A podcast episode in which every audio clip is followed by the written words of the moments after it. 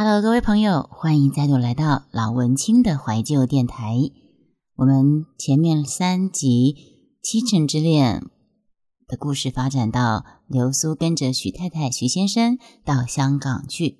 现在我们继续把故事说下去。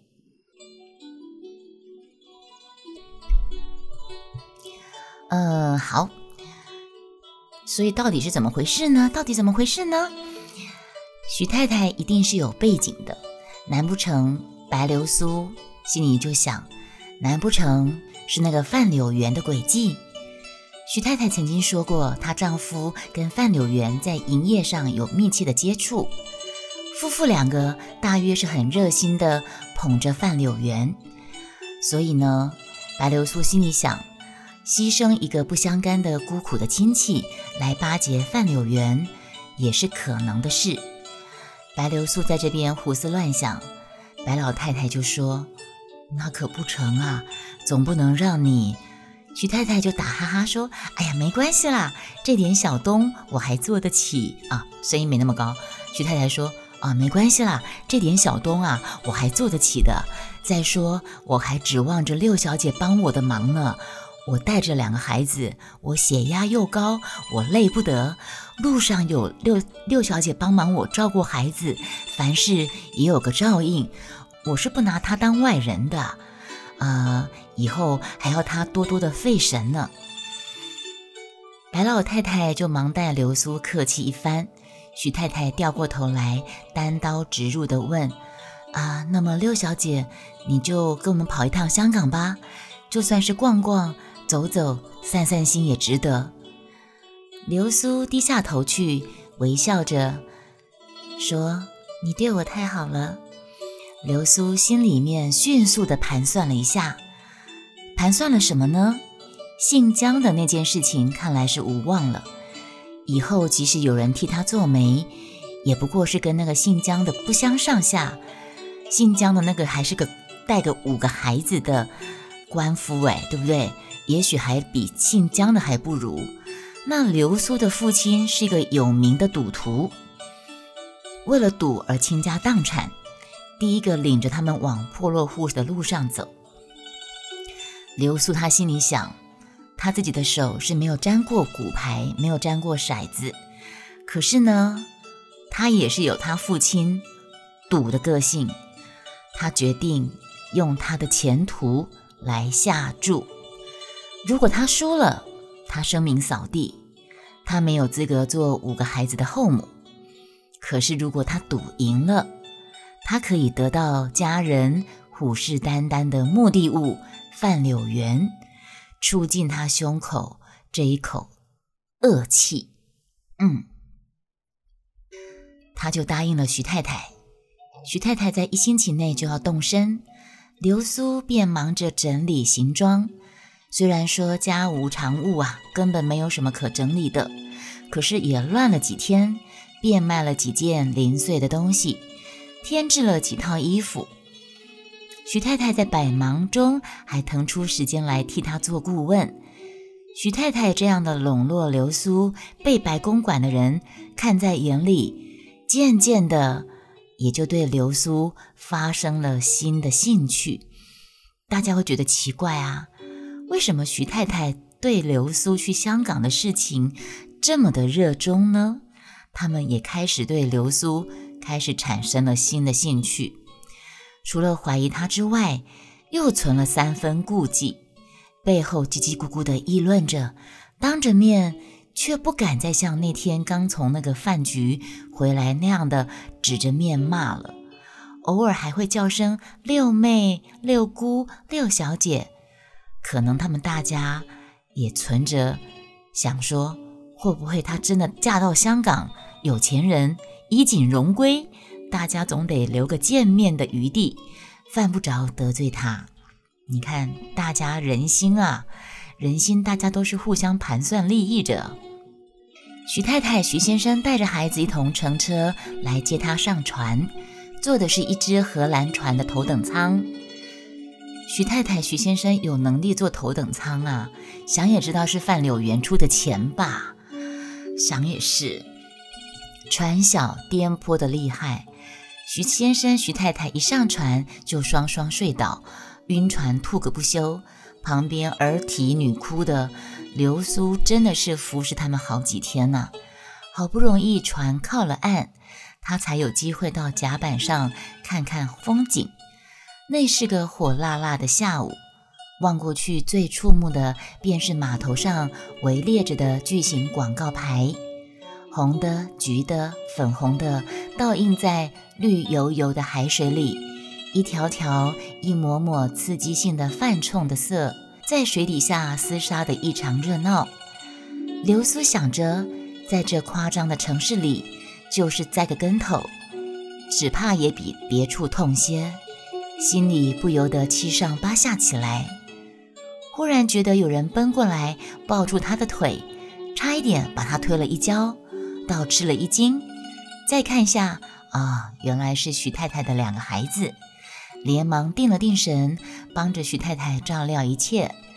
谁知道那十来件行李跟两个孩子，竟不肯被归在一堆。行李齐了，一转眼又少一个孩子。流苏疲于奔命，也就顾不得看风景了。上了岸，叫了两部汽车到浅水湾饭店。那车驰出了闹市，翻山越岭，走了多时，一路只见黄土崖、红土崖，土崖缺口处露出森森绿树，露出蓝绿色的海。进了浅水湾，一样是土崖跟丛林，却渐渐的明媚起来。许多游了山回来的人乘车掠过他们的车，一汽车一汽车载满了花，风里吹乱了凌乱的笑声。到了旅馆门前，却看不见旅馆在哪里。他们下了车，走上了极宽的石阶，到了花木扶疏的高台上。方见再高的地方有两栋黄色的房子，徐先生早定下了房间。仆欧们带着他们沿着碎石小径走去，进了昏黄的饭厅，经过昏黄的穿堂，往二层楼上走。一转弯，有一扇门通着一个小阳台，搭着絮藤花架，晒着半壁斜阳。阳台上。有两个人站着说话，只见一个女的背向着他们，披着一头漆黑的长发垂到脚踝上，脚踝上套着赤金纽麻花着巾。你看张爱玲很喜欢描述这些。阳台上，呃，脚踝套着赤金纽麻花的镯子，光着腿，底下看不清是否穿着双拖鞋。上面微微露出一截印度式的窄脚裤，被那女人挡住的一个男子却叫了一声：“哎，徐太太！”就走了过来，向徐先生、徐太太打招呼，又向流苏含笑点头。流苏见是范柳园，虽然早就料到这一招，一颗心依旧不免跳得厉害。阳台上的女人一闪就不见了。范柳园陪他们上楼，一路上大家仿佛他乡遇故知似的，不断的表示惊讶跟愉快，不断的表示惊讶跟愉快，好好笑。那范柳园虽然称不上是美男子，但粗枝大叶的，有他的一种风度。徐先生夫妇指挥着仆欧们搬行李。范柳园跟白流苏走在前面，流苏含笑问道：“范先生，你没有到新加坡去啊？”范柳园轻轻的笑回答：“我在这里等你呢。”流苏想不到他这样的直爽，倒反而不便深究，只怕说穿了，不是徐太太请他上香港，而是他请的，自己反而下不了台，就当他是说玩笑话。向他笑了一笑，没有说什么。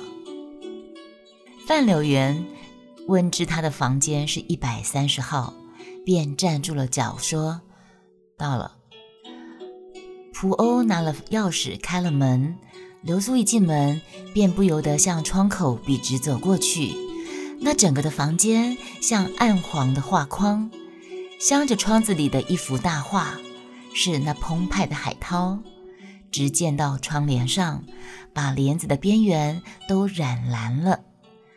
柳原向蒲欧说：“箱子就放在放在前面。”流苏听他说话的声音就在耳根子底下，不觉得震了一震，回过脸来，只见蒲欧已经出去了。房门却没有关上。范柳园倚着窗台，伸出一只手来撑在窗格子上，挡住了他的视线，只管看着流苏微笑。流苏低下头去，范柳原笑道：“说，你知道吗？你的特点是低头。”流苏抬头笑的说：“你说什么？听不懂。”范柳原又继续说着：“有些人是善于说话，有些人是善于笑，有些的人善于管家，你是最善于低头的。”流苏笑着走开，就说：“我不跟你说了，我们去隔壁看看吧。”范柳园就说：“隔壁？你是说我的房，还是徐太太的房？”流苏又震了一震。你住在隔壁？范柳园已经替他开了门，说：“我屋子里乱七八糟的，不能见人哦。”范柳园敲了敲一百三十一号的门，徐太太开着门放他们进来，就说：“在我们这边吃茶吧，我们有个起坐间。”便按了铃，叫了几客茶点。徐先生从卧房里走出来，说：“我打个电话给老朱，他笑着要接风，请我们大伙儿上香港饭店，就是今天。”又向范柳园说：“哎，连你在内啊。”徐太太就说：“哎呀，你可真有兴致，晕了几天的船还不趁早歇歇？今天晚上不要了吧？”范柳园就说：“香港饭店是我所见过的顶古板的舞场。”建筑、灯光、布置、乐队都是老英国式的，四五十年前顶时髦的玩意儿，现在可不够刺激了，没有什么好看的啦，除非是看那些怪模怪样的西方人，大热天穿着穿着北方人穿的扎脚裤这样子。然后刘苏就说：“为什么呢？”柳原就说：“他们喜欢中国情调啊。”嗯，徐先生就说：“好吧，都已经来了，还是要去吧，就委屈你做做陪客吧。”有缘就讲说：“我可不能说准，别等我。”呃，流苏看他好像不像要去的样子，流苏心里面又疑惑了起来。反正就是他摸不着到底此行来香港，到底是徐太太先生真的要帮他介绍男朋友，还是范柳园的局呀？他搞不太清楚。然而那天晚上，香港香 香香港 香港饭店里。为他们接风那班人都是成双抓对的老爷太太们，几个单身男子都是二十几岁的年轻人。流苏正跳着舞，范柳园突然就出现了，把他从另外一个男人的手里接了过来。在那个荔枝红的灯光里，白流苏看不清楚他黝黑的脸，只觉得他异常的沉默。白流苏笑着说。你怎么不说话呢？范柳园笑着说：“可以当着人说的话，我完全说完了。”流苏扑哧笑了，说：“鬼鬼祟祟的，有什么背人的话呢？”范柳园就说：“有些傻话，不但要背着人说，还得背着自己，让自己听了也怪难为情的。”譬如说，我爱你，我一辈子都爱你。哎，各位啊，艺秀一口冻三天，你们是男生吗？范柳园的话要学起来哈，范柳园的行径要学起来啊，怎么怎么撩妹的？现在就在教你们怎么撩妹啊，懂吗？再说一次啊，范柳园说，有些傻话不但是要背着人说，还得背着自己说。什么话呢？譬如说，我爱你，我一辈子都爱你。流苏背过头去，轻轻啐了一声：“偏有你这些废话。”范柳原就说：“不说话又怪我不说话，说了话你又嫌我唠叨。”流苏就笑道：“我问你，你为什么不愿意我上跳舞场去呢？”范柳原就说：“一般的男人喜欢把女人教坏了，又喜欢去感化坏女人，使她变为好女人。我可不像他们没事找事做。